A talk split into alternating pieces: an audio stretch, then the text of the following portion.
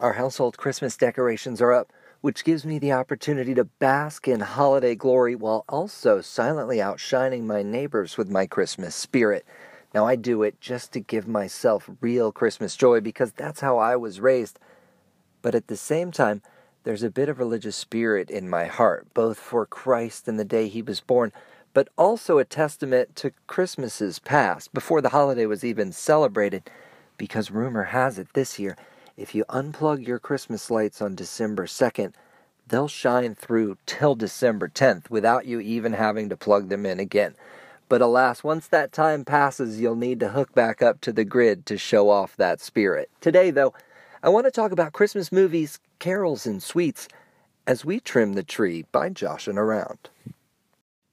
In addition to the lights and wreaths and bric-a-brac, we've begun enjoying holiday movies as a family.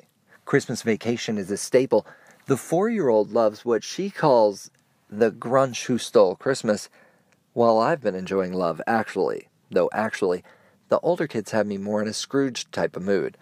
When it comes to cameos in movies of Christmas past, I gotta be honest, I often confuse Benicio del Toro and Buster Poindexter, who himself looks an awful lot like proto punk rocker David Johansen.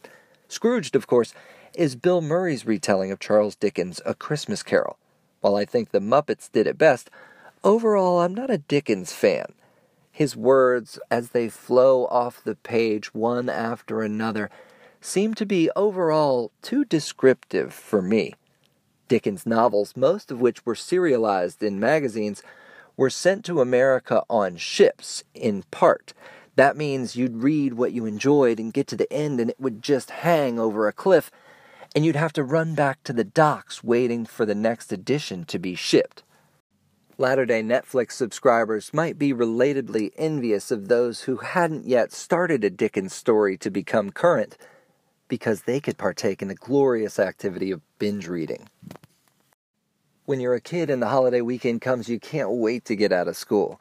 When you're a parent and you have kids, you can't believe they're still out of school.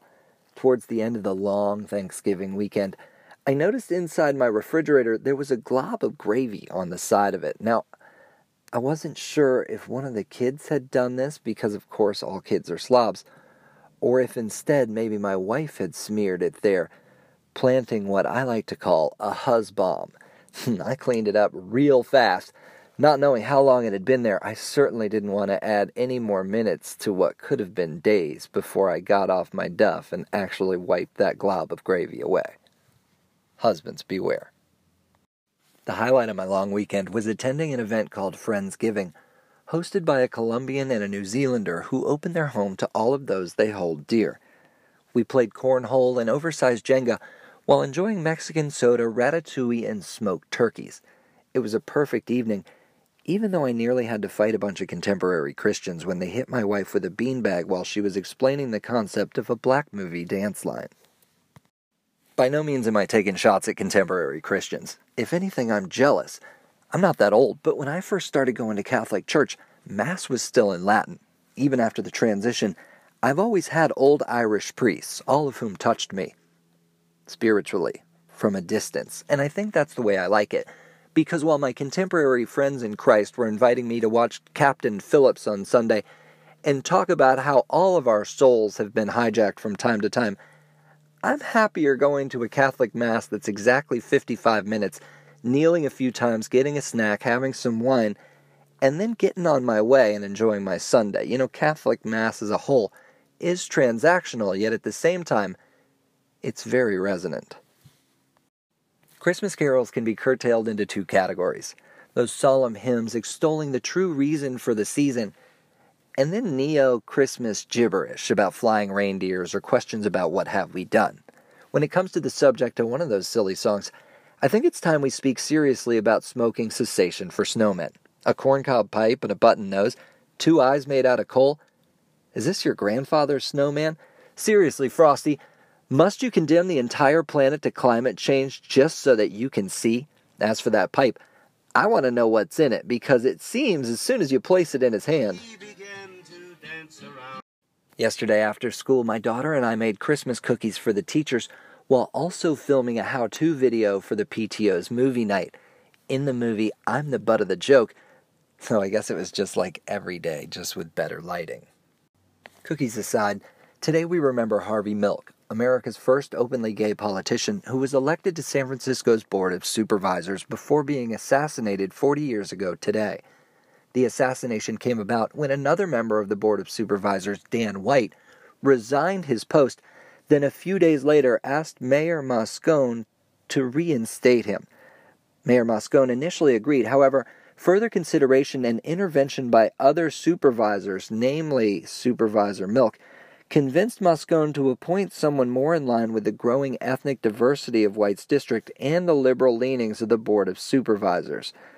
On the day that Mayor Moscone planned to announce White's replacement, White broke into the mayor's office, shot Moscone in the shoulder and the chest, then twice in the head, then quickly walked to his former office, reloading his police issued revolver with hollow point bullets along the way and intercepting Milk, asking him to step inside for a moment.